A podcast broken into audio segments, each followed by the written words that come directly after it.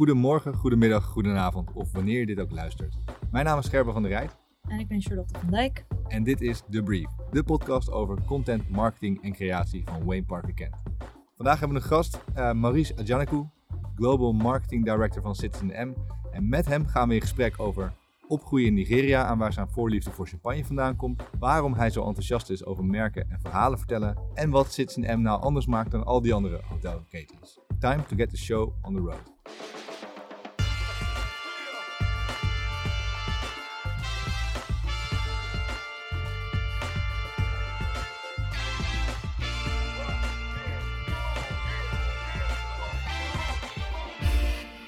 Hi Charlotte, Hi Gerben. daar zijn we dan. Onze eerste show samen. Heb je er zin in? Ik heb er zin in, ja. Jij ook? Ja, ik heb er ook zin in. Hoe, hoe gaat het verder met je? Gaat goed? Gaat, eh, ja, lekker druk bezig. Ja, waar ben, waar ben je allemaal mee bezig? Want we werken samen, maar we zijn nogal druk. Dus dit is ook een beetje bijpraten voor ons, volgens mij. Ja, nou precies. Ja, het is best wel een spannende tijd. Want we zijn namelijk voor, eh, over twee weken lanceren we het nieuwe contentplatform voor Aldi. Ja. Dus we zijn nu druk bezig met het plaatsen van alle content. eh, zorgen dat alles helemaal eh, goed staat qua UX en UI. eh, doortesten. Zorgen dat alles klaar staat voor de campagne om live te gaan. Ja. Dus er gebeurt een hoop. En eh, ja, er gaat best wat werk in zitten. ja, dat kan ik me voorstellen. Nou ja, en ik heb het ook van dichtbij meegemaakt. Dus daar was je zeker druk mee. Over twee weken gaan we live, zeg je? Over twee weken kan je het altijd Aldi helemaal bekijken. Nice. Ik, eh, ik hou hem in de gaten. En eh, ook wel leuk voor eh, iedereen die luistert om er daar ook een kijkje te nemen, denk ik dan. Gaan we door met, met de gast van vandaag. Want zoals jullie van ons gewend zijn hebben, zijn, hebben we vandaag ook weer een gast. Ik ga eh, even uitgebreid aan jullie voorstellen. Hij groeide op in Nigeria.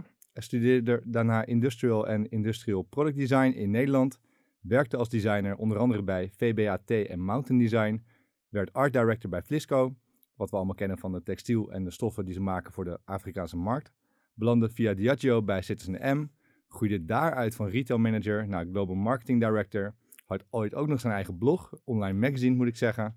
eh, en heeft nu een eigen podcast en cureert ook nog een Instagram-account eh, en een nieuwsbrief wat de Champagne List heet. Kortom, man van de wereld, bezig baasje en hopelijk vol wijze lessen en mooie verhalen. Welkom Maurice Adjanaku. Hoi, goeiedag. Goeiedag, Goeiedag. Welkom in Ja. de show. Dankjewel. Hoe, eh, hoe is het met jou? Goed, goed. Ja? Ja, druk weer. Ja, met, met, met werk en alles en eh, eh, aan het reizen weer. Dus ja, ja, super ja, druk, wat altijd goed is. ja, ik kan me voorstellen voor iemand die in de hotelindustrie werkt, dat de afgelopen twee jaar misschien heel anders waren.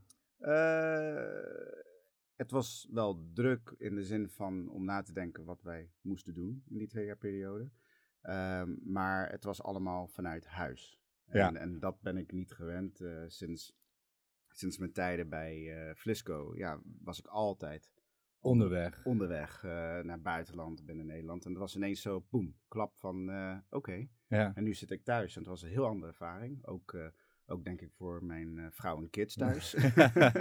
dat ik de hele tijd thuis ben. Arme Dus, familie. eh, arme familie. Dus dat was voor mij gewoon, ja, eh, dat was voor mij echt een, een moest ik aan wennen. Maar gelukkig, ja, is dat de afgelopen maanden begint weer die reizen sowieso naar Amerika. Want dat is ook waar wij met Citizen nu de komende jaren, jaar en jaren gaan uitbreiden. Ja. Dus ja, eh, twee weken geleden in Miami geweest. Dus eh, voor, voor je eerste keer. Dus het was echt een eh, topervaring voor mij. Dus, Ja. maar blij om weer in die vliegtuig te stappen en een hele nieuwe wereld te zien. Dus dat, dat, Ja. dat geeft mij energie. Dus dat is het ook. Dus, dus de reizen geeft mij energie. Mm, Dat, dat kan weer. Dat heb ik twee jaar wel gehad door ineens te gaan fietsen. Eh, mensen die me kennen denken, ja, dat is typisch Maurice. Die kiest iets en die gaat ineens helemaal voor. En dat ging ik, iedere dag fietsen. Ehm, eh, maar nu weer terug naar het reizen en het eh, ontdekken, mensen ontmoeten, eh, nieuwe culturen. Miami, ja, de, de mensen in Miami te leren kennen en wat daar een beetje de drijfveer is in, Ja. in Miami. Nou, daar gaan we zo meteen nog veel meer over horen als we echt gaan beginnen met het officiële interview. Voordat het zover is, hebben we altijd een rubriek om de show mee af te trappen. Ja. Beste content die je de afgelopen tijd hebt gezien, gewoon lezen of hebt gehoord. Ehm, ja, dus heel veel. Moest ik even nadenken. Ik wist dat die vraag kwam, dus ik dacht van ja, waar, waar ga ik het over hebben? Ehm, en ik moet wel zeggen, Ehm, daar was iets in me. Er waren een paar dingen die ik aan dacht. En echt letterlijk eh, vanochtend, vanmiddag, eh, moest ik ineens aan denken over ehm, de situatie wat nu in de wereld speelt. eh, met Oekraïne en, en, en, Ja. en Rusland. Maar het hele gebeuren rond eh, Airbnb. In de zin van dat mensen nu ehm, Airbnb gebruiken niet zozeer als een, als een plek om te verblijven. Maar eh, mensen die kopen of die huren Airbnb's in de Oekraïne als een soort currency. Ja. Ze gaan die verblijven, maar om te zorgen dat men in Oekraïne eh, steun krijgen. Want ja, Ja. ehm, iedereen is mee bezig met die Giro 555. eh bij ZSM zijn we ook mee bezig om, ondersteuning te geven. Wij zijn daar niet, dus we kunnen het beste doen is, is, is humanitair hulp. Maar hoe mensen eh, gewoon nu Airbnb gebruiken voor een andere reden dan wat het oorspronkelijk was. En dat vind ik zo mooi aan, aan, aan, aan producten. Als je ineens in bepaalde situaties gaat nadenken of dat je het anders gaat gebruiken om een ander doel te bereiken. En dat, als ik daarover nadenk, dan is dat voor mij iets. Dan denk ik, wauw, weet je, dat is echt eh, Mooi initiatief. een mooi in- initiatief. En niet zozeer van Airbnb zelf, maar van mensen die dat gebruiken. Dus ook dat eh, empowering voor de gebruikers om Airbnb zo te kunnen gebruiken. En dat Airbnb dat ook ondersteunt. Ja. En dat is voor mij, eh, als, ik, als je me de laatste tijd van alle dingen. Ik heb, ehm, ik heb bijvoorbeeld laatst de race van Bubba Wallace gekeken ehm, eh, op Netflix. Eh, ook half, half zwart, half, ehm, half wit, net, net als ik. Dus heel inspirerend hoe die over Black Lives Matter. Dus dat was ook iets wat ik wilde brengen. Maar ik dacht, ja, nee, de, de Airbnb-ding Op, ik op dit moment is inderdaad op dit moment het, is eh, dat ja. degene die ik het meest, eh, ja, eh, Ja. het meest indruk op me heb gemaakt. En waar ik denk van, ja, eh, weet je, power of the people. Dat Ja. vind ik gewoon geweldig. En ik geloof dat Airbnb nu zelfs ook, als je inderdaad een boeking doet bij, in Oekraïne, Ja. dat zij dan ook de transactiekosten weghalen voor de mensen in Oekraïne. Klopt, Dus heb ik ook gelezen. supporten het aan die Ja. kant ook eh, Ja, ja, ja. Ja. ten volle. Ja. Dus dat, dat, ja, dus dat eh, als ik aan moet denken met wat er nu speelt, dat is het meest wat eh daar uitspringt bij mij. Ja, mooi voorbeeld. Dank je. Charlotte, beste content die jij eh, wilt meebrengen. Ja, nou ja, ik blijf een beetje in hetzelfde onderwerp. Dat is natuurlijk hetgene wat eh, de afgelopen weken het meeste speelt. Ehm, ik beloof het, daarna gaan het er niet heel veel meer over hebben. Ehm, maar het mooiste content die ik zag was inderdaad ook eh, een interview, een TED-talk met eh, de bekende Israëlische filosoof Yuval Noah, Harari. Ook wel bekend van eh, Homo Sapiens, het boek onder andere. Ja. En hij heeft een uur lang een interview over how the war in Ukraine could change everything. Het mooie aan wat hij doet is eigenlijk dat hij zo enorm uitzoomt. En niet alleen kijkt wat er dag tot dag gebeurt, maar de hele situatie in perspectief brengt. En ehm, ja, hij zegt bijvoorbeeld dingen als eh, hoe Poetin nu al de oorlog heeft verloren. Of eh, hoe atoombommen in de wereld eh, eigenlijk altijd een heel positief effect hebben gehad. Totdat nu. Ehm, doordat ze eigenlijk zo desastreus zouden zijn dat het een, eh, een wereldstop Een zou soort zijn. van nucleaire houtgreep eh, krijg je altijd natuurlijk. Precies, ja. precies. En dat dat eigenlijk tot nu toe altijd goed uit heeft gepakt en vaak oorlogen heeft gestopt. Dus het is heel Ja. interessant hoe hij uh, daarnaar kijkt en hoe hij uh, ja, echt uitzoomt en ja, een nieuw perspectief geeft buiten wat je op het nieuws ziet uh, dag tot dag. Dus ik zou het zeker aanraken. Het duurt een uurtje, dus het is wel eventjes, je moet ervoor gaan zitten. Maar Ja. het is kijken waard. Oké, dankjewel. Goeie tip ook. Eh, Ik, heb, ik zag hem voorbij komen, ik moet hem nog kijken. Maar altijd mega geïnspireerd door, door deze man en deze schrijver en zijn, zijn werk. Dus ik, uh, ik ga hem zeker kijken. Dankjewel. Ik heb uh, zelf ook nog wat meegenomen. Uh, een heel ander onderwerp, een hele andere richting wellicht. Uh, ik ben misschien ook een klein beetje laat op het feestje, maar ik heb een boek erbij gepakt de laatste weken. Het boek van Netflix, van Reed ja. Hastings, No Rules Rule. Mhm. Gaat eigenlijk puur en alleen over de bedrijfscultuur van Netflix. Niet over het product, niet over innovatie, maar puur over die hele authentieke Netflix-cultuur. En ik vind het echt een mega interessant werk om te lezen. Uh, ik kan me voorstellen dat heel veel mensen hem wel al gelezen hebben. Sorry daarvoor. Uh, ik was een beetje laat, maar ik ben zo enthousiast dat ik hem gewoon nog wel heel eventjes uh, wilde noemen.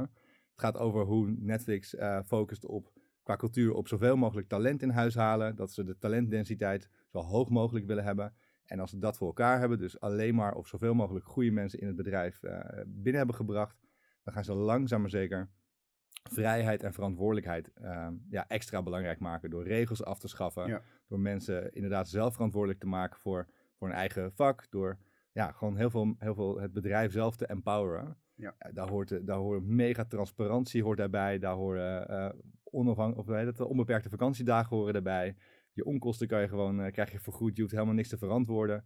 Dus echt Mhm. vrijheid, maar daarbij ook wel verantwoordelijkheid. Ik ben nu eh, halverwege, dus ik ben benieuwd wat er nog eh, gaat komen hierna. Maar echt, wat mij betreft, een van de beste businessboeken die ik de laatste tijd heb gelezen. Ik, Ja. ik, ik zie jou een paar keer knikken. Jij hebt hem gelezen? Niet gelezen, Nee, je kent hem? maar ja, maar ik ben ook bij eens met, de, met, met die verantwoordelijkheid en die empowerment. Eh, Ja. Dat is iets wat ik persoonlijk in geloof en dat, dat alleen maar een mens beter maakt. Ja, Dus dat is echt, eh, ja. Dus alles wat je zegt, knik ik mee, omdat ik zeg, ja, klopt. ja, ja, daar- ik dat voel hem, ik ook. voel Ja, hem. ja, dat vind ik ook. Ja, nice. Mocht je nou eh, benieuwd zijn naar het boek over Netflix, of wil je de video van eh, Charlotte terugkijken, of wil je weten wat het initiatief van Maurice eh, rondom Airbnb en Oekraïne precies inhoudt, ga dan naar de show notes. Die vind je op debrief.nl. En daar vind je deze beste content tips, maar ook alle andere interessante feitjes en weetjes die we in de rest van het interview boven water gaan toveren. Dus ga naar debrief.nl en daar vind je alles wat je wilt weten. Gaan we nu door met het interview.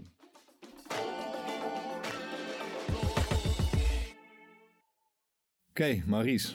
Ja. Tijd om jou wat beter te leren kennen. Laten we, laten we beginnen bij het begin. Vinden we altijd fijn. Je hebt een eh, Nigeriaanse vader en een Nederlandse moeder. Klopt. En je bent opgegroeid eh, eh, tot je vijftiende in Nigeria. Daar woonde je in Lagos. Lagos, ja. Ja. Hoe, hoe was dat om daar op te groeien? Eh, geweldig. Nee, ja, het was, eh, ja, ja, hoe was het om daar op te groeien? Het is een, eh, ik kom later pas achter hoe, hoe belangrijk het is om, zeg maar, andere culturen, zeg maar, in aanraking te komen. Maar dat ik Mhm. daar mm, onderdeel van was in Nigeria, ehm, eh, ja, vond ik geweldig. Het is, enerzijds, ja, kom je ehm, een heel ander wereld tegen dan wat je hier in Nederland weet je, als je draait over verschillende niveaus in, of klassen binnen een, een, een maatschappij, van, van armoede tot de hele rijke, ja, dat geeft je ook perspectief. Wat ik ook mijn kids wil meegeven, dat ja, Mhm. nothing in life is for free. Wat soms het gevoel is hier in, eh, hier, hier in het westerse, ja, ja, we hebben het moeilijk met de gasprijzen enzovoort. Maar in Nigeria moet je, moet je voor andere redenen je, hard werken. Ja. En, eh, en, en dan brengt het echt, echt perspectief in je leven. Ehm, en anderzijds, ja, het, het, het was ook, ik zat daar wel eh, eh, door het harde werk van mijn vader. eh, had ik het goede leven in, en, en, en konden we alles veroorloven in Nigeria. Heel hard werken van mijn vader. Waardoor ik ook bij de Amerikaanse internationale school zat. Dus Ja. daar kwam ik ook niet alleen maar Nigeriaanse cultuur tegen, maar van de hele wereld. Weet je, kleur bestond niet. Het was eigenlijk een verrijking wat ik van iedereen kreeg. En nu, als ik zeg ik ga morgen naar, pff, weet ik veel wat voor land, dan is de kans groot dat ik iemand eh, tegenkom daar. Of dat ik het op, weet ik veel, op, op Instagram of Facebook gooi. Dat ineens iemand zegt die ik ooit heb gekend in Nigeria op international school. Van, oh, ik ben er ook. Zullen we Ja. even een gezellig drankje doen? En dan is het alsof, er, alsof de tijd stil is gebleven. Het is een soort bond die je krijgt met, met, met, met mensen die ja, in die school zaten. En die, ja, die hoef je 20, 30 jaar niet te zien. En dan is het gewoon echt, je, je doet alles voor elkaar. Dus dat zijn echt twee dingen die ik echt eh, vanuit Nigeria heb meegekregen. ja. Klinkt dan als die, die school vooral als een plek, als een hele hechte community ook. Ja, klopt. Klopt, 100%. En dat is weer, eh, ik denk ook vanwege het internationale. Dus je kreeg van alle eh, culturen, alle landen mensen daar. Maar ook het feit dat het wel een continu stroom was van mensen die kwamen en weggingen. Want het was ook ja, meer dan de helft van, van, van, van mijn vrienden, wat mijn vrienden nu zijn. Eh, die, hun vader werkte eh, eh, bij, bij bedrijven. Die waren maar drie of vier of vijf jaar in Nigeria en die gingen weer weg. En, Ja, en ik en was door. één van, goed tellen, één van drie die van, van kindergarten op de Amerikaanse school tot ninth grade, dus dat is tien jaar lang, daar zat. Oh ja. Drie van ons waren het enige die het hele schoolstroom hebben gedaan. Ja. En dat was het. De rest waren allemaal mensen die kwamen en weggingen. Ja. Ja. Een bijzondere plek, kan Ja. ik me zo voorstellen. Zeker, zeker. Hey, en hoe zou je de, de jonge Maurice omschrijven? Eh, dan kijk ik naar mijn jongste dochter. Dat is een Ehm, kopie? eh, ja, eh, volgens mijn moeder wel. Ik zeg van niet, maar ik geef haar wel gelijk. Maar dat wil ik niet toegeven. nee, het is energiek, vol energie. Ehm, eh, ja, um, um, um, ja uh, uh, fantasy. Want ook één ding in Nigeria wat anders is dan, dan, dan hier is, je hebt niet continu stroom. In, in Nigeria, toen ik daar zat, kon een week of twee voorbij gaan zonder stroom. Dus dan had je een generator. Maar ja, dat kost heel veel geld, daar heb je diesel voor nodig. Dus die generator ging alleen maar aan als mijn vader thuis kwam van werk. Dat was de regel. Nou, ja, vond ik niet tof, want ik kon geen tv kijken. Ja, precies. maar, maar wat wel gebeurde was, ja, ik moest wat doen. Daar was geen iPad, daar was geen Netflix. Daar was, het is heel anders dan wat mijn kids nu meemaken. En ik moest gewoon mezelf vermaken. En ik, had, ik heb twee oudere zussen. Soms speelde ik met hun mee, maar ja, het zijn ook zussen. En dan, dan, ga je, dan wil ik iets anders doen. Ja, Andere interesses. Ja, dan ga je met vrienden of jezelf ga je echt een soort fantasiewild bouwen. En dat zie ik terug in mijn dochter nu. Um, mijn jongste voornamelijk. Mijn oudste is ietsje meer ja, die, die, die, die, die, was minder met poppen spelen en, en, en, en een soort ja, uh, ja, verhaallijn doen met poppen en, en dingen. Maar dat doet de jongste wel. En dat zie ik in mijzelf dat ik zo was in Nigeria. Um, ja, iemand die continu ja, uh, niet bang was om ja, mensen aan te spreken. ik krijg ook verhalen terug dat ik in een vliegtuig gewoon ja, iemand gewoon aansprak. Zonder enige. Uh, doen, doen, heel veel kids, maar blijkbaar was ik heel extreem daarin volgens mij. Iedereen aanspreken. Aanspreken, ja. ja. En, dus een, een, sociaal, creatief. Blijkbaar. Creatieve tiener, zeg maar. Blijkbaar. Ja, ja dat, zegt, dat, dat, dat zegt mijn moeder. En, en ik moet mijn moeder wel geloven. Ja, ze was erbij. ze was erbij. Ja.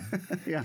Hey, en uiteindelijk ging je op je vijftiende ging je naar Nederland. Ja. Uh, uiteindelijk koos je daar, nadat je nog wat school had afgemaakt, koos je voor een opleiding uh, Industrial Design en later Product Design. Ja. Dus dat, dat creatieve krijgt een plekje, maar wel een hele specifieke richting. Ja, dat, uh, de, dat was een beetje comfort, denk ik, uit mijn herkomst. Mm -hmm. en, en als je, het is nu wat minder, maar, maar, maar, maar toen was het echt als je uh, Nigeriaans was. En ik, ik, ik, ik heb ook uh, vrienden die, in, die uit India komt. Het is precies hetzelfde. Ja, je wordt of arts, advocaat of je gaat ingenieur worden. En dat was het. Dat waren je keuzes. Ja. Um, nou, ik had de geluk dat mijn oudste zus die, de arts werd. die moest, okay, die, die, moest, die moest arts worden. Um, middelste ging communicatie studeerde. Ja, en ik was beetje van oké, ja, ik wilde creatief zijn. Maar ja, wat is wel, wat, what can fly at home as well? En dat was wel een beetje het ingenieur worden, maar wel product design. Dus dat was wel de keus daarin. Uh, wel toen destijds eerst bij Design Academy in Eindhoven, wat best wel creatief was. Uh, drie jaar gedaan, uh, kwam erachter dat het niet echt voor mij was. Dat het misschien te creatief was, te richting kunstacademie, uh, ja, kunstacademie soort ja. ding. Uh, en toen heb ik besloten om ja, verder te gaan uh, bij Haagse Hogeschool. En daar uh, eigenlijk het praktische deel, wat ik het noem, echt het leren hoe je, hoe je dingen kan maken. Wat ik zeg, bij Design Academy heb ik, heb ik geleerd hoe ik dingen mooi kon maken. En bij Haagse Hogeschool heb ik geleerd hoe ik die mooie dingen kon maken. Ja. Dat was het verschil tussen die twee opleidingen voor mij persoonlijk. Ja, precies. Dus eigenlijk een soort van compromis wel tussen niet alleen uh, tussen je afkomst en je passie, maar het zit ook echt wel in jou. Ja, die ja. behoefte ook aan dingen te maken, de praktische ja, kant. Ja, het creatieve kant, het, uh, ja, het uh, samenwerking is echt wat ik altijd leuk vond. Dat miste ik een beetje bij Design Academy. Dat is echt een beetje meer je eigen project en voor jezelf pushen. En bij, bij Haagse School toen was het echt, ja, moest je in groepen van vijf bijna alle projecten uh, afmaken of doen. En iedereen kreeg zijn plek waar ze in goed waren om dat uh, te kunnen doen. Dus dat was ook iets wat ik ja, veel meer waarde aan hecht. Is echt samenwerking om samen dingen uh, te creëren. Ja. ja. want je zegt inderdaad, mensen kregen de ruimte om te doen waar ze goed in waren in die, in die groepsverbanden. Ja. Wat was dan, wat was dan jouw rol? Um, ja, als ik terugdenk, wat was mijn rol? Ja, het, uh, ja, mijn rol was veel meer. Ja, het, is grappig als, als dat je me heb ik nooit over nagedacht. Want ik had, ik had één, één, uh, één, um, één schoolvriend die, ja, hij was heel goed in het rekenen, het hele, in het hele um, um, wiskundedeel. Ja, kon ik, maar was, vond ik niet geweldig. En de andere die echt, en hij zit nu bij uh, Citroën volgens mij, zit hij, en hij doet auto, uh, hij, hij, hij ontwerpt auto's, dus hij was echt van het, van het, van het mooie dingen tekenen. En ik, ik was denk ik meer het, um, ja, ja, wat was mijn rol? Mijn rol daarin was een beetje dat samenbrengen. En, en zorgen dat het gewoon echt eh, een basis had. En dat een verhaal achter zat van wat Ja. we deden. Verbinden. Verbinden. En ook het verhaal dat ook een reden was waarom we dat deden. En dat is een beetje, ja, ja grappig. genoeg. Je vraagt en denk ik, ja, oké, ja, dat doe ik nu een beetje ja, daar, vandaar, vandaar ook ja, eh, niemand heeft me dat ooit gevraagd. Dus ja, nee, nee, klopt, ja. Leuk. Leuk. Ja, je begon je carrière dus als packaging designer Ja. eigenlijk. Ja. Hoe waren die eerste stappen in het werkende leven voor jou dan? Nou, ik begon niet als packaging designer trouwens. Ik begon, eh, mijn eerste carrière stap was bij eh, Indes, een eh, echte productontwerp ehm, bedrijf, echt in medische producten. Dus echt industrial product design. En ja, ik dacht, "Hmm, ja, is niet voor mij. Het is heel raar. Je studeert, ja, je doet zes jaar, maar, maar het was ja, het was nog steeds echt het ja, technische verhaal, waar ik denk dat ik niet helemaal ja, mijn ding in vond. En ik vond, ja, ik kwam snel achter door een stage die ik wel toen bij eh Haagse Hogeschool deed, bij, bij Boom destijds, eh, was packaging. Eh, ja, dacht ik, ja, dat is veel meer, dat is veel meer, dat ben ik meer. Dat is echt het, het, het, het visueel neerzetten van een, van een product of een merk. Eh, dus bij VBT heb ik toen, ben ik toen begonnen. En het was, een, eh, het was eh, ja, voor mij een van de meest belangrijke leermomenten. En dat komt voornamelijk door de creative director die ik toen had, John Committus. Hij heeft me zoveel geleerd om hoe je naar, ehm, naar het ontwerpproces moet kijken. Hoe je, die, hoe je die stappen moet nemen. Ik weet nog, ik werkte op Heineken. En we moesten fles ontwerpen. Ja, we moesten de vorm van de fles. Ja, en ik dacht, ja, de vorm van de fles. eh, eh, eh, flessen lijken allemaal hetzelfde. Nou, één, dat is niet zo. Daar kwam ik achter. Echt millimeter werk. Zeg dit maar tegen Coca-Cola, ja. Dat wel, ja, precies. Maar wat ik achterkwam was, ja, ik dacht, hij zei, ja, je moet even kijken naar de, naar de grote lengte van de nek, de schouders, de vorm en de inkeping enzovoort. Oh, weet je, met vijf, ik doe maar vijf tekeningen, dan heb ik het. Ik heb 500 verschillende versies op de muur gezet. En dan ga ik met hem één voor één, ieder versie, gaan we echt naar kijken. En gaan we weghalen en terug. En ik heb zoveel geleerd om echt naar details te kijken die je anders heel snel mist. Maar wel een invloed hebt op eh, keuzes, op eh, gebruik, zeg maar. Dus hij was echt voor mij een van mijn belangrijkste soort, eh, ja, hoe zeg je dat? Ja, mentoren kan je het noemen. Ik, ik heb hem toevallig gisteren met hem geluncht. Ik zie hem nog steeds. Want hij is voor mij echt een belangrijke, eh, ja, belangrijke punt in mijn leven ook. Niet eens mijn carrière, maar mijn leven voor hoe ik naar dingen kijk. En eh, ja. ja, dus dat, eh, dat was een beetje het begin. Ja. Ja. en daarmee eigenlijk ook wel de eerste stappen richting echt het merk bouwen. Ja, ja dus, dus dat kwam ik wel snel achter. Dat ik echt. je hebt, in packaging heb je mensen die het mooi vinden om mooie, ja, mooie grafisch dingen neer te zetten. En ik hield me daar wel mee bezig. Maar ik was voornamelijk ook bezig met het hele beginverhaal. Eh, we, kregen, we kregen een brief. En ik, ja, ik vond het leuk om het hele strategisch deel eh, te, te, te doen daarvoor. En eh, ja, met John gisteren over gehad. Ja, jij gelijk konden zien dat jij daar heel veel meer, heel veel meer kon. Dat je echt de brief en eigenlijk dacht van ja, wat betekent dit voor de merk? Wat betekent dit voor de producten? Wat is de, wat is de extension line van die producten? Hoe werkt het met elkaar enzovoort? Dus dat was echt waar ik me, ja, wat ik het leukst vond eigenlijk. Ja. En ondertussen startte je eigenlijk ook nog je eigen magazine. Ja, ajanaku.com. ja. Een online magazine met de laatste trends voor fashion, design, art, music, nog veel meer. Gewoon Ehm, alles wat ik leuk vond eigenlijk. Alles wat jij leuk vindt. Dat vind ik natuurlijk ook erg interessant, want ik Ja. heb ook een online magazine. Ja. Hoe begon dit avontuur voor jou? Eh, dat was toen bij Mountain Design. Dus dat was mijn. eh, dat was na, de, na WBT ben ik nog verder gegaan in packaging design naar Mountain Design in eh, Den Haag. Echt, het was gewoon een goede mogelijkheid voor mij daar. Ehm, en ik eh, was allerlei beelden kwam ik tegen online. En ik eh, dacht, ja, ik moet het bewaren. Dus bewaar op mijn, op, op mijn laptop. Ja, die raak ik snel vol. Want ik wil, weet je, ik wil de 2000 bij 2000 pixels van een paar MB de keer 7. Dus dat was gewoon, eh, dat groeide. En dan IT zei, nee, je krijgt niet meer, je krijgt niet meer geheugen voor je computer. Heb moet je hem weer. Je moet Ja. hem gewoon verwijderen.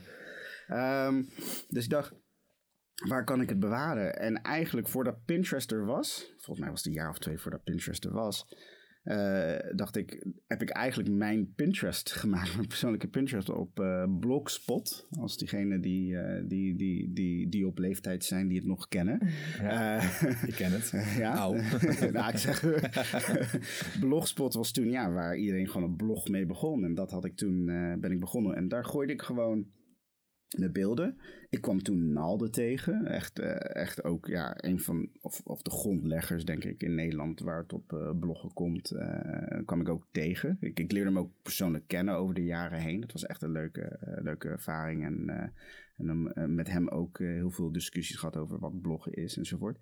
maar toen dacht ik, oh, oké, ik schrijf wel verhaal. Want dat doet hij. Ik schrijf wel verhaal van wat ik leuk vind. Uh, dus ik deed verpakkingen en ja, schoenen soms. En toen ineens kreeg ik een e-mail uit Amerika, dat weet ik nog, New York. Ik dacht, uit New York van een PR-bureau. Wat, wat is een PR-bureau, dacht ik toen destijds. Uh, maar oké, okay, eh, PR-bureau, ja. Wil je, kan je graag over de nieuwe Veuve Clicquot verpakking schrijven? Ik zo, oké. Dus eigenlijk was, was de mail van, van het PR-bureau was eigenlijk de deal op de duur in mijn rug om ja, meer echt ja, de website te, begin, eh, te beginnen. Het werd gewoon groter en anders. En ja, ik ben ook, ik geloof in iedere keer ga je het net anders aanpakken. Dus ja, het werd groter en groter met, uh, met contributors van uh, schrijvers die ik tegenkwam die ook wilden schrijven over hun ervaringen, dingen die ze ook mooi en leuk vonden die heb ik toen gevraagd om ook uh, met mij mee te schrijven op, mijn, uh, op.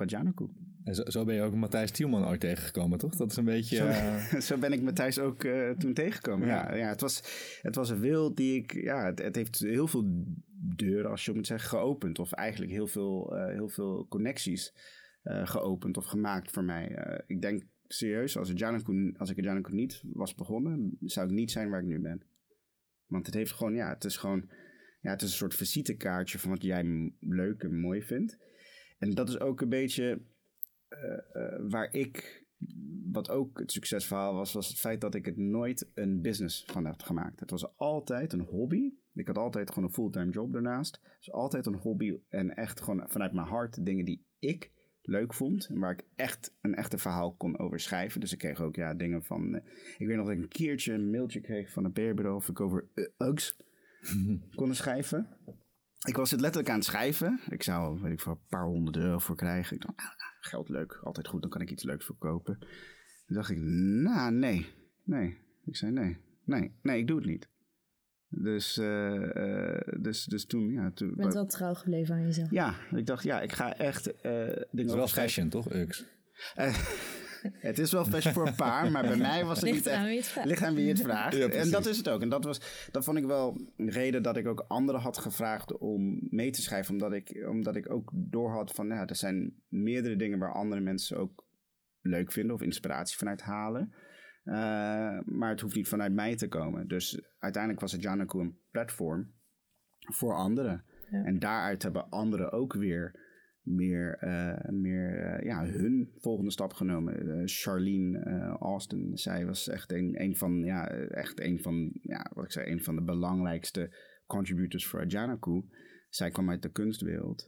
ja, ze is uiteindelijk toen bij Soho House gewerkt. Zij heeft nu ook een eigen um, bureau begonnen die Afrikaanse kunstenaars ondersteunt en, en, en, en zo doet. Dus ja, en dat, ja, Ajanaku voor haar zegt ze ook, was een belangrijke platform voor haar. Dat, dat, daar ben ik wel blij mee. Dat, ja. uh, dat, that gives me pleasure dat ik dat had kunnen doen. Of dat, dat ik had, mee, niet had kunnen doen, maar een klein beetje kunnen meedragen aan haar uh, groei. Ja. ja. Nou, en je zegt dus inderdaad dat Clicquot jouw eerste klant was. Ja. Uh, we zien door jouw leven wel een beetje een rode draad met champagne. Ja. Uh, niet ja. alleen heb jij een podcast rondom het toosten en het gesprek met champagne, ja. maar heb je ook een nieuwsbrief, de Champagne List. Ja. Is bij deze klant ook de voorliefde voor de champagne ontstaan? Of was dat al eerder? Uh, nee, dat was... Was dat later of eerder? Dat is een goede vraag. Dat was later. Dat was later. Dat, is, um, dat was toen met... Um, voorliefde begon toen ik uh, naar Nigeria ging. Um, ik ging terug naar Nigeria na heel veel jaren. Um, en toen um, uh, ben ik een, uh, een, een, een nichtje, of eigenlijk een dochter van een neef van mij. Nigeriaanse families zijn groot. Mm -hmm. En zij is maar twee of drie jaar jonger dan ik. Maar ze, ze is een soort, uh, zij is soort zus voor mij. Maar echt een close familie was ze. Eh, zij was getrouwd en zo. En we kwamen en we hebben haar uiteindelijk na zoveel jaar weer gezien. En ze was getrouwd met uh, Wally, uh, en haar, haar, man. En ja, we hadden gelijke klik. We zijn echt hetzelfde soort karakter. Dus dat was wel leuk. En toen zei hij, ja, kom, we gaan stappen in Lagos. Ja, de laatste keer was ik 15. Nooit gestapt, hè. Dus ik zei, stappen in, in Lagos kan dat. Nou, hij heeft me echt Lagos laten zien uh, die ik niet kende. uh, heel veel avonden. Maar ja, één avond echt, ja, toen champagne zei, nou, we gaan champagne drinken. Nou, ik was gewend uh, champagne voor nieuwjaar. de mooie Jean de standaard champagne. Dus ja, dat ja, is, is, ja, het is lekker. Nu kan ik, ja, nu is niet echt mijn smaak, kan ik zeggen, na, na mijn, mijn passie. En, maar ja, hij zei, nou, we gaan Ace of Spades uh, champagne. Dus ineens dacht ik, what the fuck? Dat was heel duur champagne. Maar ja, het was een heel ander uh, smaakprofiel dan wat ik kende van champagne. En toen dacht ik, wow, daar zit meer aan dit.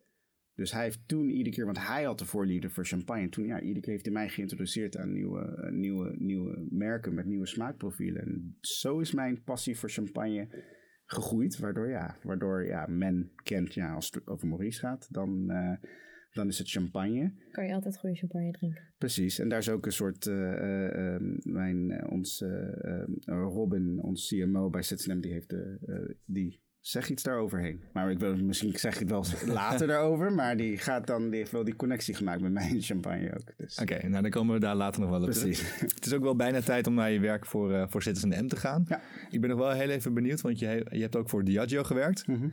Was dat puur vanuit die passie voor alcohol en champagne en dat? Of wat, hoe ben je daar terecht gekomen en wat heb je daar geleerd? Ja, um, nou, het was meer. Um, daar was een. Uh, ja. Als ik. Uh, uh, als je naar mij kijkt, dan zoek ik altijd verrijking aan mijn kennis, aan mijn carrière. Dus ik ga niet heel snel hetzelfde job volgende keer doen. Ik zoek altijd net iets anders wat misschien buiten mijn, mijn, mijn comfortzone is. Hè? Als ik te comfortable ben in een baan, dan verlies ik interesse en dan is het boor. Dan is het gewoon saai. Ik, dan heb ik niet die drijfveer, weet je, als ook een bedrijf stilstaat. Um, dus toen, uh, via via, heb ik gehoord dat er toen een jobopening was bij Diageo. Uh, voor Global Communications Manager voor Kettle One Vodka. Ja, nou, ik was toen bij, bij Flisco, was ik ja, art director, brand manager, om, mm -hmm. om, om echt um, een merk lokaal in Ghana weer op te bloeien. Had ik gedaan van allerlei aspecten. maar ja, dit was een mogelijkheid om die communicatie, dus meer het online wereld te doen, het social, wat een beetje nog in opkomst was, ja. het PR-deel ook te leren. Dus dat was mijn keuze om naar Diageo te gaan ja, wat heb ik daar geleerd? Ja, uh, eigenlijk het hele communicatiestuk. Dus, uh, de, dus, dus een beetje hoe je, hoe je die verhalen die ik destijds door campagnes deed, hoe je dat ook via PR kon, uh, kon doen. Ehm, hoe je ook dan social was heel belangrijk. Hoe je zorgt dat jij als bedrijf jezelf goed neerzet op social. Dus met Kettle One weet ik nog, toen ik daar aankwam, had, had bijna alle landen want um, uh, Diageo is geen centrale organisatie, maar die heeft um, alle, um, alle budget, als that's where the power mm-hmm. is, in alle landen zitten. En daar was een centrale organisatie, of waar ik onderdeel van was, die eigenlijk dus de global strategie neerzat. En die moesten we in feite, ik zeg altijd net als de UN, moesten verkopen aan de landen om, om mee te gaan. Dus, dus dat was, uh, dus, dus ah, dat heb ik ook geleerd, hoe je zo in zo'n politiek, in zo'n politiek uh, shop kan, uh, kan, kan hoe heet het, kan, kan, kan, kan opereren. Maar het probleem is, iedereen had toen een eigen Instagram-account, een Facebook-account. Ja, waardoor je verschillende verhalen of verschillende story gaat vertellen over Kettle One. Wat, wat, ja, en je hebt een bepaalde story die je wil vertellen, wat klopt voor die merk. En dat wel specifiek wel uh, uh, kleine, of, uh, kleine toevoegingen per land of per wie je praat. dus ja, een van mijn grootste jobs was om te zorgen dat we eigenlijk al die losse eindjes weer bij elkaar gaapten. En eigenlijk vanuit de centrale global story zorgden dat we de land, dat we de Cat One verhaal um, groeiden. Ja. En ja, ik had Um, ik denk, Kettle One is denk ik een van de mooiste merken, ook bij Diageo. Waarom? Omdat ook de familie, uh, Nolet-familie die in Schiedam zit, Uh, zij waren ook onderdeel van de Kettle One uh, brand. Dus dat was eigenlijk een joint venture tussen uh, Diageo en de Kettle One familie. Dus ik heb echt met hun ook kunnen werken met de familie die eigenlijk het merk heeft neergezet. En dat heb je bijna nooit met merken die, die bestaan. De, de, de families zijn al weg. Dus ik had echt, ja, ik, ja dat, dat was voor mij ook een mooi moment om echt hun allemaal te leren kennen, zeg maar. Ja, nice. Dus eigenlijk daarvoor heb je geleerd om merken te bouwen en, en merkidentiteit te ontwikkelen. Ja. En bij Diageo heb je, heb je geleerd hoe je dat verhaal ook aan de mensen vertelt. Op zo'n manier dat het ook een consistent verhaal blijft. Precies. Ja, ja. kort samengevat. Ja, precies. Tof. Volgens mij hebben we dan wel een klein beetje een goed beeld van, uh, van wie jij bent en, uh, en, uh, en waar je vandaan komt ook. Dus hoog tijd om wat meer in te zoomen op, op je werk voor, voor Citizen M. Ja. Dus let's go over naar part 2 van het interview. Nou, voor wie Citizen M niet kent, help ons even en doen. Heb je een korte elevator pitch? Vertel eens korte meer. Korte elevator pitch. Ja, nee. Uh, uh, hotelketen. Die bestaat nu. Uh, pff, ik, zo oud ben ik? Nee. 12, 13 jaar. Jaartal moet ik even goed. maar het is begonnen um, door um, Ratan. Uh, oude uh, eigenaar van Max. Die ook weer leeftijd van bepaalde mensen laat zien als ze die ja, niet kennen. Ja, ik ken hem nog. nee, hij is toen, toen met Max had hij toen verkocht. En, um, en hij, toen hij nog bij Max, um, toen hij nog bij Max zat als, als, als de founder. Um, en, en daarom is dit de elevator pitch. Want hij stuurde zijn um, designers en mensen die voor Max werkten uh, de hele wereld over. Om te, gaan, uh, om te gaan inspiratie op te doen voor de collectie. En iedere keer dat ze terugkwamen zeiden ja, hoe was het? Wat vond je ervan? Ja, geweldig. Uh, ik heb dit inspiratie op gedaan. Toen ik daar ging, naar die winkel, naar die markt enzovoort. En die ontmoet enzovoort. Ja, maar de hotelverblijf, nou, dat was niks. Hij zei, hoezo? Ja, ja, ja, de budget die hij geeft is niet echt uh, toereikend om in uh, Four Seasons te verblijven. Hij zei, ja, natuurlijk, ik bedoel, weet je, je moet ook bedrijf voeren. En als je denkt Four Seasons verblijft, dan hebben we niks over. Want ja, Max was ook een beetje affordable luxury toen destijds. Weet je, was goede kwaliteit kleding voor, voor goede prijs. En, en, en toen viel de kwartje. Waarom kan ik wat ik doe voor Max in de kleding, waarom zou ik dat niet doen voor Max voor ons, uh, waarom zou ik niet Max Hotel beginnen eigenlijk? Die, de idee over Citizen begon toen hij nog uh, uh, de, de, leider, de leiderschap over, over Max had. Ja, en toen heeft hij Max verkocht. En die idee bleef hangen bij hem. En toen is hij, toen is hij zei, nou, ik ga de affordable luxury, wat toen destijds een hele categorie is wat niet bestond, ga ik opzetten in de hotelwereld. Dus uh, de, toen destijds heette het The One Star is Born. Ja, een one-star hotel with the amenities en, de luxury van een vier-ster hotel. Dat was zijn doel voor de zakelijke reiziger. Dus Citizen toen destijds en nog steeds is een hotel waar we zeggen: it's all about affordable luxury. Je krijgt de beste kwaliteit. Uh, beste kwaliteit bed, uh, beste douche, beste service, enzovoort, enzovoort. Voor een goede prijs. En je krijgt alleen maar de dingen die je wil. Want ja, wij reizen allemaal de wereld. Ja, ja we, hoeven niet allemaal die hele bar vol van overpriced uh, uh, snickerbars die we wel om de hoek kunnen krijgen. Ja, uh, we willen niet allemaal eten in de hotel. Dus één ding wat Citizen doet, wij hebben geen restaurant. Wij hebben een kantine. Ja, als je om 12 uur s'nachts aankomt van je hele lange vlucht, wil je even wat eten. Maar ja, heel veel hotels, als je, als je iets wil eten, je belt, zeg je roomservice, nou, we're shut at, uh, we zijn dicht. Het is uh, 11 uur s'nachts. Nee, we doen niet meer. Pak dus, maar pinda's uit de Pak maar pinda's ja. voor 10 euro. Nee, wij hebben Cantine M. En dus ja, het doel was voor de zakelijke reiziger... is Citizen de hotel voor affordable luxury. Want, en terugkomend op wat ik zei... wat uh, Robin, ons CMO, over mij zegt... Uh, draait om het feit van... Hij zegt het toen, hij zei, ja, um, wat jij doet is, you, you take the train, but you drink champagne. Als we gingen stappen in Amsterdam. En wat dat betekent is, um, ik neem de trein omdat het een stuk goedkoper is, maar net zo goed is als de taxi.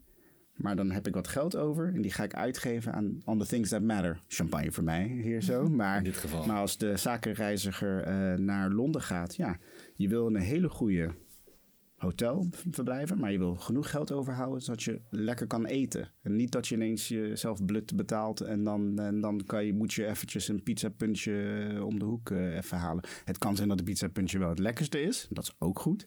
Maar, maar het is ja, affordable luxury is echt het uh, uh, soort motto waar we. Ja.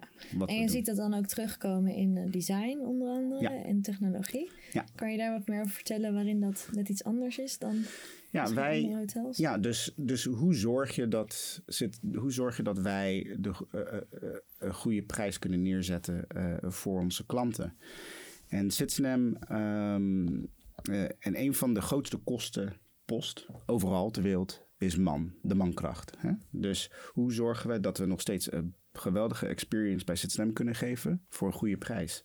Nou, dat doen we door uh, technologie, uh, zeg maar, het beste technologie neer te zetten om juist onze ambassadors, dat zijn mijn collega's die allemaal in de hotels werken, hun de vrijheid te geven om meer dingen te doen en de gasten te helpen. Dat ze niet constant achter de pc zitten om iets te kunnen regelen enzovoort. En daardoor, ja, in een hotel uh, ja, hier in Amsterdam, ja, daar hebben we vijf, zes uh, ambassadors die daar werken. En een normaal hotel heb je zo'n 30, 40 man. Dus tijdens corona, ja, heel veel hotels gingen dicht. Waarom? Omdat ze mensen kon, niet konden betalen. Nee, het was te veel. Het was te veel. Maar al onze hotels, die, blij, die bleven open. Omdat A, we hadden niet zoveel mensen in dienst. Maar B, dat is weer waar, uh, waar, waar, waar, waar ik trots op ben op Citizen. Ja, het was ook om te zorgen dat onze investors gewoon nog steeds een plek had om, uh, om die connectie te zoeken met hun uh, andere collega's in de hotel. En dat is heel belangrijk weer voor Citizen, die uh, emotional bond. Ja, tof. Ja, en je bent inmiddels nou, Global Marketing Manager, maar zo ben je natuurlijk niet begonnen. Nee. Je bent binnengekomen als Retail Manager in 2015. Ja. ja. Hoe kwam je zo bij Citizen M terecht? nou, het uh, ik, um, ik kende uh, Robin um, en, en, en de founder Radhan ken ik, ken ik al van vroeger. en ik kende al dat Citizen hoe Citizen was, was begonnen. En ik was, ja, ik was bezig bij Diageo en ik, en ik had mijn blog nog een beetje. En ja, en toen, toen wilden zij, hadden zij een idee van wij willen graag retail bij Citizen brengen. Maar ja, we willen niet retail net als, net als de, ik zeg wel, de standaard hotels. Mhm. Waar ze een winkeltje hebben met de dure uh, schalen van, van weet ik veel wat merk die niemand kan betalen. En ja, het doet niks en het geeft uh, geen waarde voor de merk of ook voor de klant. Um, maar ja, wat is het wat wij willen doen? Dus ze hebben mij toen benaderd van... hey, uh, moet je het leuk vinden om over deze kwestie te denken. En eigenlijk een business case of een businessplan, uh, de gedachte over wat retail voor Citizen is. Dus ja, uh, toen dacht ik, hmm, een kans om, en dit is weer mijn, mijn persoonlijk van, oh, kans om iets nieuws op te bouwen uit het niets. Ja, ja die kans krijg je niet uh, iedere dag. Binnen een bedrijf, een established company, een geweldige merk en, en, en company. Om daar, ja, om daar dit te doen. En ik zei uh, ja, gelijk uh, heel ja. Dus uh, ja. En bij wat voor bedrijf kwam je toen binnen? Wat voor bedrijf kwam ik toen binnen?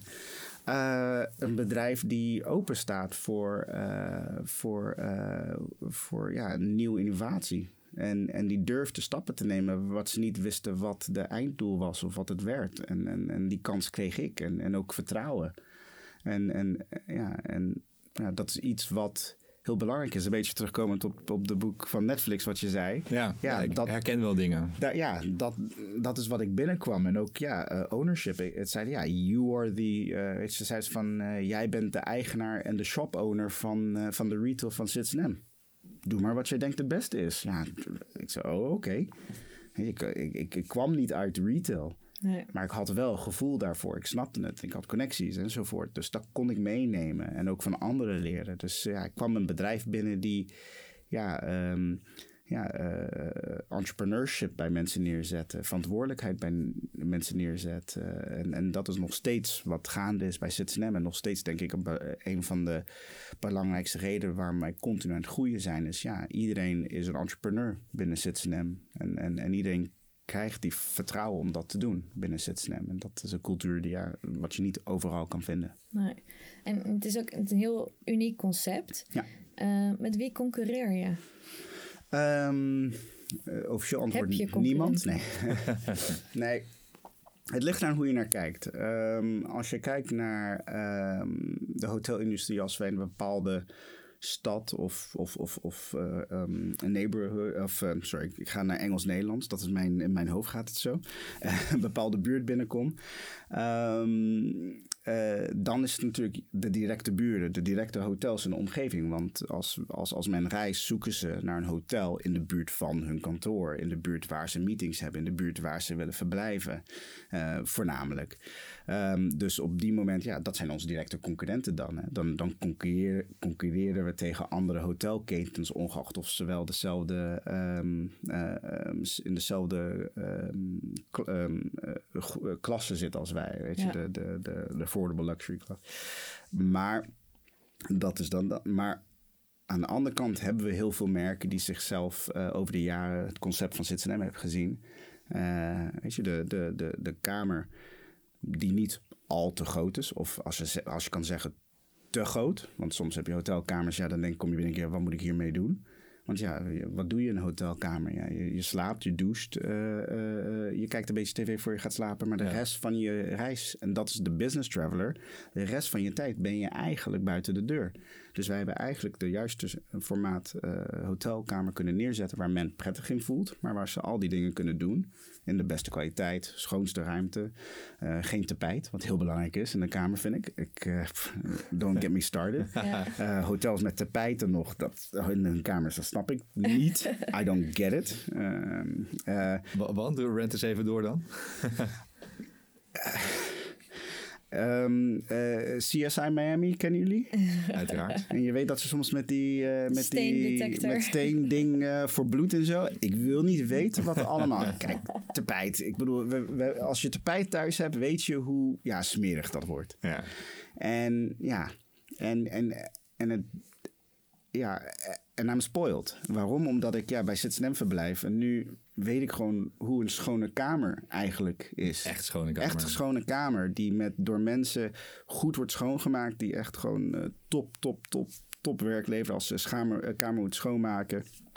Ehm, ja, het tapijt is gewoon vies, dat is het. Punt. Ja, punt. Ik, ik, ik, ik snap het niet, want ja, het zijn, je weet niet wat men doet in die kamers. Nee. Ik weet wel wat mijn dochters in hun kamers doen, dus ik weet wel wat er gebeurt. Maar ja, ja, Ja. je weet het niet, dus dat is het. Dus, eh, maar je had de vraag over de concurrenten. Ja, als je, er zijn over de jaren gewoon heel veel hotels geweest die onze formule zien of onze design en die willen het nadoen. Want die, nou ja, dat spreekt heel veel mensen aan. Dus je hebt bijvoorbeeld Moxie natuurlijk en Public in New York enzovoort, die wel een beetje na te bootsen. Maar daarentegen.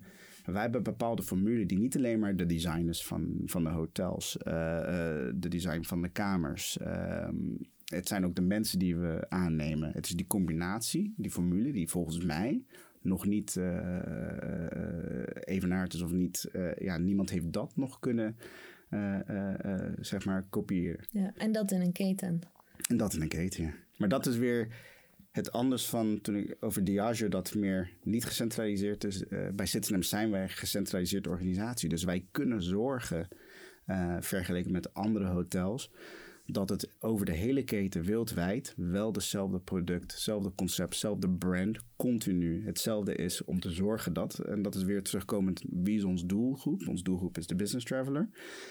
En je, wat ik zei, de business traveler gaat naar een land om business te doen, om eh, mensen te ontmoeten, om te close the deal. Die is niet bezig met hun kamer. Maar ja, als je niet weet wat voor kamer je in terecht komt, dan ja, ben je ook een beetje gefrustreerd. Ehm, eh, eh, dus ja, je weet al wat voor, wat voor kamer je binnenkomt, ongeacht waar in de wereld. Dus het neemt die, ja, die, die, die frustratie weg, zeg Ja. maar. En dat is ook met check-in. Ik bedoel, ik, ik wil, ook, wil ook niet zeggen ook, ook iets wat ik onwijs irriteert. En, en weer omdat ik bij Citizen werk, eh, ben ik ook een beetje spoiled. Ja, bij Citizen heb je gewoon self-check-in. En ik, ik snap het nog steeds niet hoe hotels hebben dat je soms 20 minuten in een rijtje moet wachten om in te checken. En weer je ik had op mijn gegevens ingevuld toen ik, heb, eh, toen ik eigenlijk hiervoor al had betaald. Maar je Ja. moet het alsnog geven. Bij Citizen hebben we dat niet. We hebben self-check-in. We hebben zelfs nu een app gelanceerd. En het belangrijkste van de- van de app die we hebben gelanceerd tijdens de coronaperiode, dat hebben we ook versneld. Was het feit dat je via de app gewoon ja, eh, al kan inchecken. Net als eh, voor je vlucht eh, met KLM. Kunnen jullie dan alsjeblieft ook in de huurauto stappen? Want als er, als er één business is waar je gewoon vooraf echt heel veel informatie al deelt. Ja. En dan kom je aan op de luchthaven. Ja. En dan moet je diezelfde informatie Aha. aan de rij. Ja. En dan je dezelfde informatie keer drie nog een keer invullen. Exactly, ja. Dat, dit is echt mijn grootste Ik had, het laatst in, ik had het laatst in Chicago. ehm, eh, we waren in Chicago en met de familie en we hadden een auto gehuurd. En ik was denk ik anderhalf uur in de rij. Ja, En ja, ik weet niet waarom. onnodig. Onnodig. Echt. Ik had ja. al betaald. Ja, Ik snap het niet. ze wisten wie je Ze was. hadden eens mijn creditcard. Ze weten wie ik ben. Ja. Maar ja, het is... eh, ja. Nee, eh, willen we daarin stappen? Eh, nee. Oh, jammer. Want, want wij geloven ook, en dat is waar Sitsnam ook als, als merk, als, als bedrijf, wij geloven dat wij goed zijn in, in iets. En daar moeten we op focussen. Dus als we iets anders willen, ja, dan gaan we zoeken een partner die daar goed in is. En daar gaan we met die partner in zee. Maar we gaan niet ineens ja, iets anders doen wat, wat, wat niet ons sterktepunt is. Want we willen altijd de beste kunnen geven aan ons gast. En dat is, en dat is ook centraal aan alles wat wij doen bij Sitsnam. De gast is altijd centraal. Alle keuzes die we maken draait om de gast, niet Ja. om ons. Het draait om de gast. En we vragen heel veel terug aan de gast van, is het goed wat we doen? Nee? Oh, wat zouden we kunnen beter doen? En dat is ook weer het voordeel van een centrale organisatie zoals wij, die global opereren. Ja, het zijn niet andere owners en andere hotels enzovoort. Ja, wij, als ik, ja, wij kunnen globaal vragen en daardoor door het hele keten gewoon iets uitvoeren in één keer. Ja, maar ik kan me ook wel voorstellen dat wat je terugkrijgt in... Jullie zijn actief in Azië, in, in Amerika, in Europa. Ja. Dat wat een klant wil in Amerika, dat dat heel anders is dan wat een Europeaan wil bijvoorbeeld. Hou je daar Ehm, rekening mee? Eh, daar houden we rekening mee. Maar ons concept is zo gefocust op wat het is. It's a place to sleep. Mhm. Ja, we hebben een paar hotels met eh, rooftops en, en zo dadelijk in Miami met zwembaden enzovoort. En, je wil, en dat is voor de local community. Daar ga je misschien net ietsje anders dingen neerzetten. Maar dat is ook voor de eh, buurt waar je in bent. Hè? Dus, dus ons doel ook is als we een buurt binnenkomen, willen we niet binnenkomen als eh, here we are, don't care about the neighborhood. Wij willen ook zorgen dat de buurt ook welkom voelt bij ons eh, hotel. Dus het moet ook toegankelijk zijn. Daar zouden we verschillen doen, mm, depending on zeg maar, welke buurt we, Ja, eh, we zijn. Maar ons concept is zo, ja, zo simpel, kan je het zeggen. Het is niet simpel in het werkelijkheid, maar het is zo simpel dat de business travel, de global traveling business traveler, eigenlijk hetzelfde is. Ja. Ongeacht welke land je vandaan komt. Dus dat, dus ja, eh, nee, nee, nee. We hoeven het niet eh, alleen maar als we ja, voor de buurt open gaan. Daar ga je wel variatie in het verwachtingspatroon van een rooftop in New York. Is een verwachting verschillend dan een rooftop hier in Amsterdam. En daar, die verschillen gaan we wel toevoegen. Oké, ehm, nou, je bent dus als Global Marketing Director verantwoordelijk ook voor, voor het hele merk van, van Citizen M. Eh, ja, we hebben het er al over gehad, dat het merk opereert wereldwijd natuurlijk.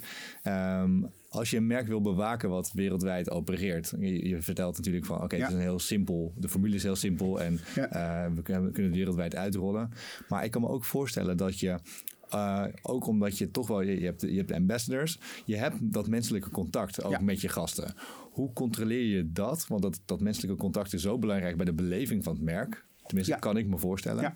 Hoe controleer je die kant van, van je merk? Ja, Eh, ik wil beginnen. Ik ben niet de enige verantwoordelijk voor de merk. Daar zit een hele team achter. Eh, het, eh, het team in mijn team, eh, collega's in de brandteam, collega's in CX. Overal.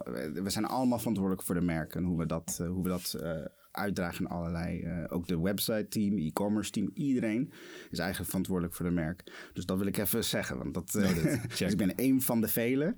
Eh, en en, en, en dat, dat, wat ik zei, collaboration just makes. Collaboration is gewoon heel belangrijk als je een merk wil neerzetten. Ehm, eh, hoe zorgen we daarvoor? Dat is de mensen die wij huren om in de hotels te zijn. Ehm, alweer de standaard hotel. Die huurt iemand op cv. Oh, front desk. Nou, dan ga je even front desk. Oh, je bent concierge. Dan ben je weer concierge. Oh, je bent bar. Dan doe je bar. En iedereen gewoon op hun plek. En that's it. Wat wij doen, en dit is iets wat eh, vanaf het begin bij Citizen ge- geïntroduceerd is. eh, we vragen voor cv. Maar wat belangrijk in de cv is, eh, heb je ooit menselijk contact gehad met de werk wat je deed op je cv? Als je dat doet, dan ben je uitgenodigd voor casting day. En, dit, uh, en, en, en, onze oude COO, uh, Michael Levy, was daar echt een vechter voor en echt dat top heeft neergezet. Wat wij doen tijdens de casting day, en daarom noemen we het geen sollicitatie, maar casting day, geven we de groep van soms 20, 30, 40 man, geven we uh, opdrachten toe. Uh, maak een moodboard van dit. Uh, doe een pitch over dat. Um, maar wat, ze, wat, de, wat er uitkomt uit dat pitch, dat is niet belangrijk. Maar hoe ze daaraan komen, hoe ze samenwerken, dat is waar wij kijken als Citizen En zo beslissen wij of ze al die values hebben die wij als Citizen hebben. En dan huren we eigenlijk hun op hun values, op hun persoonlijke values, wie ze zijn en hoe ze met mensen uh, in, uh, interactie zoeken. Uh, dat ja, een koffie maken, dat kan iedereen leren. Een cocktail maken kan iedereen leren. Dus dat leren je wel. Maar hoe je bent als persoon en hoe je die connectie zoekt met anderen, dat kan je niet zo makkelijk leren. En, zo, en daardoor, door die proces te doen, dan hebben we ook al mensen die eigenlijk de values van Citizen hebben. Dat is heel makkelijk om ons merk eigenlijk door hun. Ik zeg altijd, mijn werk, mijn werk is voornamelijk mensen binnen de deur uh, uh, loodsen van Citizen yeah, zo zeggen. Weet je. Mijn werk is mensen naar te laten boeken of, of you know, te vallen. Ik zeg, mijn werk, to get someone die, die, die, die verliefd moet worden op Citizen Dan boeken ze. Uh, dat is dan weer mijn collega Fabrizio die zorgt dat ze boeken. Dat is onze e-commerce director. Ja. Um, uh, dus, dus, dus, dus wij, zijn, wij, werken heel, wij werken echt nauw samen. Um, dan als ze eenmaal die deur binnenkomt, my job's done. Waarom? Omdat die ambassadors daar, zij zijn echt de hart en ziel van ons uh, merk. Zij zijn degene die men in contact. En dat, vergeet, dat vergeten heel veel hotelketens. Dat vergeten heel veel andere merken. Kijk, uh, er is één merk die het geweldig ook doet, vind ik. Apple. Ja. Als je een Apple Store binnenloopt, wow, oké. Anders. hey, wel, they're nice, they're friendly. Oh, they're attentive. Oh, ja, uh, sorry, het is een beetje druk. Ga maar even zitten. Ik roep wel. Dan komt hij vijf minuten later. Hoe gaat het? Sorry about it. Weet je, hoeveel, hoeveel winkels hebben dat? Heel weinig. Ja. Ze zien dollar signs, maar niet personen. Maar dat zien wij. Wij zien personen die binnenkomen. Dat is heel belangrijk. Dat is uh, wat we continu bezig zijn uh, bij Citizen Ja. Ja. Ja, mooi. Uh, en slim, denk ik ook. Zeker als ja. je inderdaad een hotelketen wat wereldwijd opereert. Ja. Um, je zegt al, je staat er gelukkig niet alleen voor om, nee. om dat merk te bewaken en dat merk uit te bouwen. Ja. Uh, je werkt met teams samen, je werkt met heel veel andere mensen samen. Hoe haal jij nou als Global Marketing Director het beste uit je team? Je empowerment terug op uh, Netflix. Netflix. hè? Ja. Daarom, daarom knikte ik. Ja. Want dat is het. Jij, jij bent... Um, uh, ja, Engels natuurlijk in mijn hoofd. Je bent je, je bent net zo goed als degene die in jouw team zit. Als jij denkt van, oh, weet je, ik, één, één ding wat ik ook continu zeg is: mijn rol is om te zorgen dat ik niet meer nodig ben. Het klinkt ja. een beetje raar, want je bent jezelf een beetje aan het uitwerken. Maar als ik uh, mensen aanneem en hun, uh, ja, hun support eigenlijk, hun laat groeien, uh, zodat ik uiteindelijk, dat ze eigenlijk kunnen, mijn rol kan overnemen, dan ben ik geslaagd. Dan kan ik mijn focus op iets anders neerleggen binnen een merk. Ja. Um, en dat is voor mij om te zorgen, dat is denk ik de nummer één belangrijk, is ook die verantwoordelijkheid ook bij diegene neerleggen. Um, Kun, je daar een voorbeeld van geven, van verantwoordelijkheden die je dan heel erg bij je team hebt gelegd? Um, social media. Ik hoef niet ieder post te zien. Waar, waarom? Natuurlijk, in het begin ga je samenwerken, maar als ik eenmaal die gevoel heb van, ja, ze snapt het, zij is de merk. Niet dat ze ja. het snapt, maar zij is Sitsnem. Ja, dan hoef ik het niet, uh, niet te controleren. Ja, het kan zijn dat er één of twee posten doorheen gaan en dan denk ik, hoe? Maar dat, daar moet je ook voor open zijn als manager. Ja. Net als hoe ik altijd, al, ik kan altijd falen. En, uh, maar het feit dat ik mag falen van mijn manager, dus van Robin de CMO, uh, is goed. Maar wat het meest belangrijke is, en, waar die, en wat ik doe naar mijn uh, team, maar wat hij ook bij mij doet, is: oké, okay, wat hebben we daaraan geleerd? Hoe zorgen we dat het de volgende keer beter kan? En dat is het ook. Dus ook open zijn voor die falen. En, ja. en, en, en, snappen hoe we daar beter uit kan komen. En dat is, dat is ja. En, en dan het laatste is mensen aannemen. Een beetje hoe die casting day gebeurt. Het is anders. We doen dat natuurlijk. Je moet ietsje meer gespecialiseerde mensen binnenhalen. Wil je um, bepaalde rollen doen. Um, het belangrijkste is ook om te zorgen dat je mensen aanneemt die A. echt deel uitmaken van het team. Hè? Als iemand niet voelt goed dat ze echt met het team om kunnen gaan, het is een no-go voor mij. Je moet echt onderdeel van het team zijn. We, we- weet je, je kan gewoon, we hebben een WhatsApp groep waar we continu elkaar uitlachen. Dat mag ook, weet je. dat moet ook. Ja. Weet je, je moet ook die gevoel hebben die... Ja, die fit qua cultuur die is, cultuur, is, dat is misschien wel het allerbelangrijkste. Dat is heel belangrijk. Ja. En dat is één van, en daarom, ja, ehm, de interview met, dus als ik iemand wil aannemen, die gaat even met de, met de CMO praten. De CMO kijkt niet naar zijn cv, die wil gewoon weten, kan ik met deze gast of deze vrouw klikken? Als het zo is, ja. Als het niet zo is, maar nee. Nee. Dat is heel belangrijk, want daaruit kan je gewoon weer, de collaboration is heel belangrijk. Dus ook die ego moet ook uit de deur, weet je. De, de- ik, wij houden niet van ego's in ons team. Zit alleen maar in de weg. Ja. ja. En dit is hoe je het beste uit, je, uit de mensen om je heen haalt en uit je team haalt. Ja. Hoe zorg jij nou dat je het beste uit jezelf haalt? Ehm, het beste uit mij is ehm, continu leren. Eh, dat is, daar ben- heb ik heel veel voordeel bij Citizen dat ik heel veel reis. Ja. Dus ik heb continu ontmoeting mensen. Ik was, wat ik zei, laatst in Miami. Ja, ehm, via mijn oude rol bij Diageo ehm, heb ik nog contact met een oud collega. En die heeft mij toen via via aan, eh, aan, aan, aan een brandmanager van een, van een mezcal eh, brand. Die heeft mij daar eh, aan, aan, aan voorgesteld. En ik ben met haar gewoon een avond door de hele stad getrokken. Zei, naar die bar, naar die bar. Oh, die moet je ontmoeten, die moet je ontmoeten. En dat is, weet je, ik, dat, dat, daar haal ik zoveel inspiratie. En dan gaan de gesprekken over hospitality, hot- hotels, maar ook over Ja. alles. Over Miami en dit. En ja, we willen een openingsfeest. Wanneer denk je dat het best is? Wat moeten we doen? Dus ook openstaan voor, voor, ook, eh, voor ook anderen om jou ja, informatie of ook eh, inspiratie te geven. Ja. Dus dat is het. Ehm, ja, hoe, ja, het is, ja. Ik, ik denk dat dat het, ik doe van alles, maar ik denk dat dat het belangrijkste is, is, is, het, eh, is het niet thuis of op kantoor zitten en je werk doen. Want dan, dat, dat is nul verrijking. Het Ja. is continu naar buiten gaan. Eh, dat, wat ik zei, eh, John, eh, mijn, mijn eerste art director, ja, gisteren mee geluncht. Ja. M- Minimaal één keer per jaar zie ik hem. Ik kan me dan helemaal, zeker als je zo erin zit, dat kan ik me helemaal goed voorstellen dat de afgelopen twee jaar echt wel Ja. zwaar, zwaar waren. Ja, en Want- dat is de moeilijkheid. Maar Ja. wat ik toen had gedaan, is ik heb gezorgd dat ik mensen die ik al jaren niet had gesproken, heb ik gewoon een mailtje gestuurd. Hey, zullen we eventjes een, een eh, Google Meet of een eh, Google Meet eh, doen? En daar gewoon een uur met elkaar gepraat. En dat, dat, dat doe ik ook. Dus dat, eh, Ja. Ik heb ook met Isabel van toen bij Swapfiets was. Dus, zij is volgens mij nu Ja. bij Ace Tate. Ja. Heb ik ook een uur meegepraat. En zij, was een, zij is een oud collega van mijn vrouw. Maar ja, ik heb er gewoon een mail van, hey, zullen we eventjes... dus, ik, dus, ik, dus ik ontmoet ook mensen binnen, binnen en buiten de hospitality-industrie... ook hetzelfde doen als ik. Want daar halen we ook allemaal inspiratie van elkaar. Dus mensen. Mensen zijn voor jou de belangrijkste bron van inspiratie. Het belangrijkste, het meest Ja. belangrijke. Je kan online dingen lezen enzovoort. Maar het lezen is één ding. Maar discussiëren daarover is een ander ding. Ja, dat brengt de verdieping. Dat brengt je weer Hey, dus, verder. dus ik Ja. praat ook met eh, marketing directors van andere eh, hotelketens. En we zien elkaar als collega's, niet als concurrenten. En dan gaan we praten over dingen die we allebei tegenkomen. En elkaar vragen van ja, wat vind je hiervan? Oh, hoe ga je hier om? Ja, elkaar inspireren en supporten, dat is het belangrijkste. Ja, mooi. Ja, het is voor een hotel natuurlijk de afgelopen jaren best wel lastig geweest. Ja. Eh, wat zag je als de grootste uitdaging om hier weer uit te komen? Eh, hoe, zag je, hoe, hoe ging je ervoor zorgen dat de hotels weer vol zaten? Wat was als marketing in het vak voor, Ja. voor jou nou de belangrijkste Ja. Keypoint waar je twee jaar over na kon denken van als, als het weer kan, dan ga ik dat doen.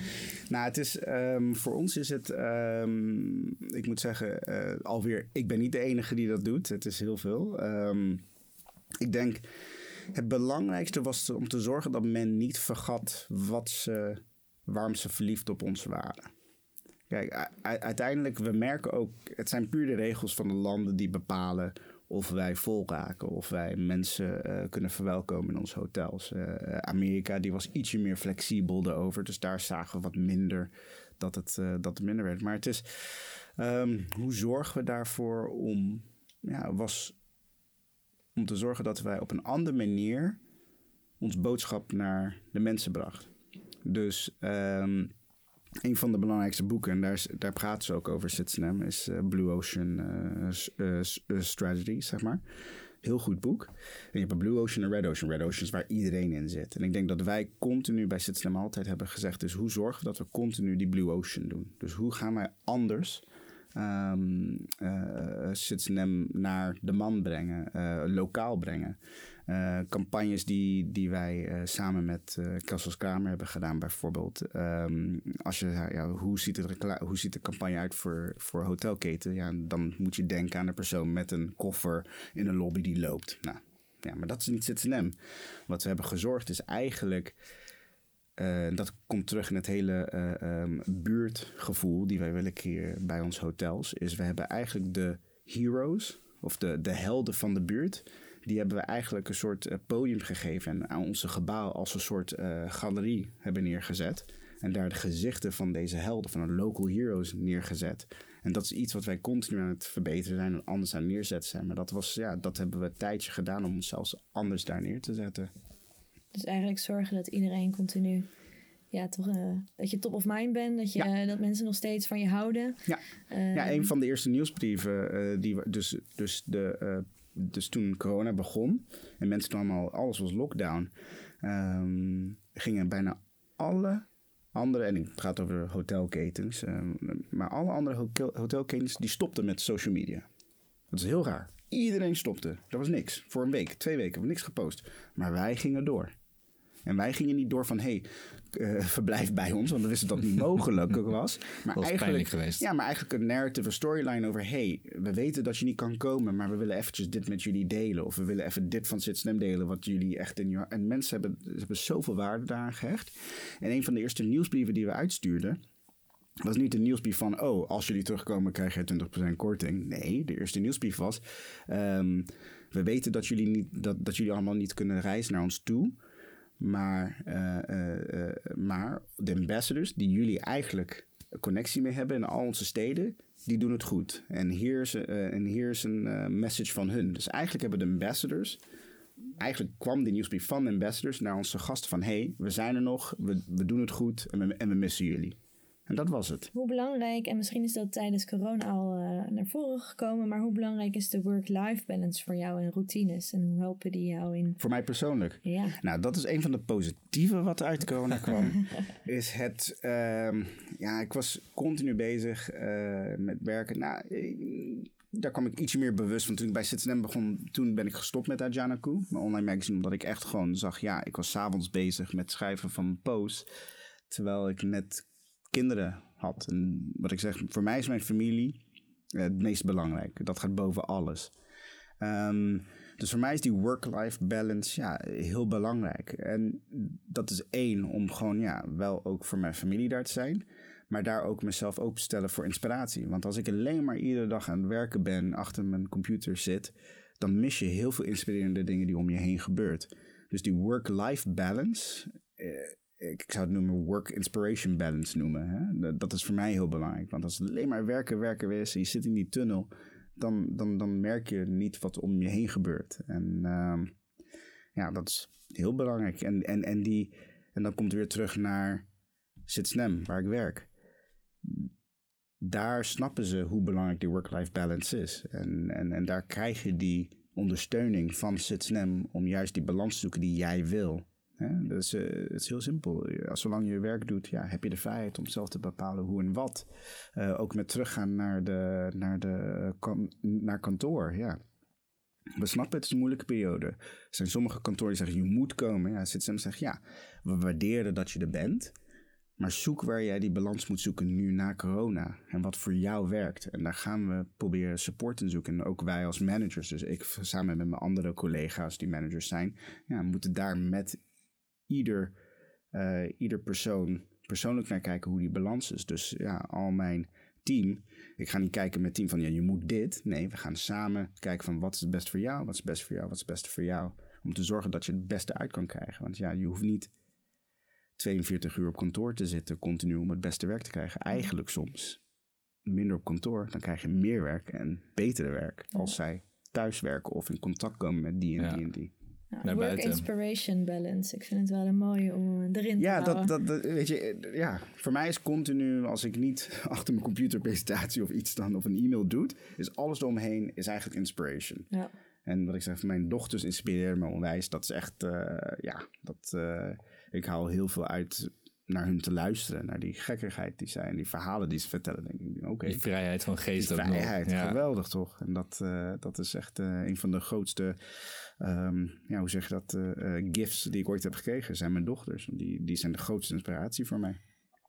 Nice. Mooi, mooie afsluiting. Ik wil net zeggen, dit zijn mooie laatste woorden, eh, Maries. Dankjewel voor je komst. Dankjewel voor het interview. Eh, we kondigden je aan als een man van de wereld vol eh, mooie verhalen. Nou, volgens mij is dat wel uitgekomen ook zo. Dus nogmaals dank.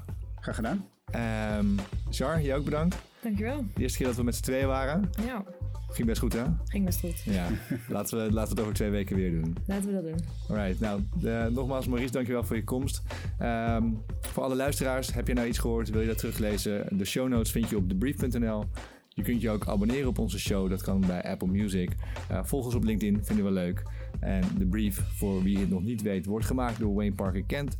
De productie was vandaag in handen van Paul Jurgens. De redactie was van Olaf Deben. We waren in de Smet Studio. Onze mediapartner is Immers. En de volgende aflevering is dus over twee weken. Tot dan.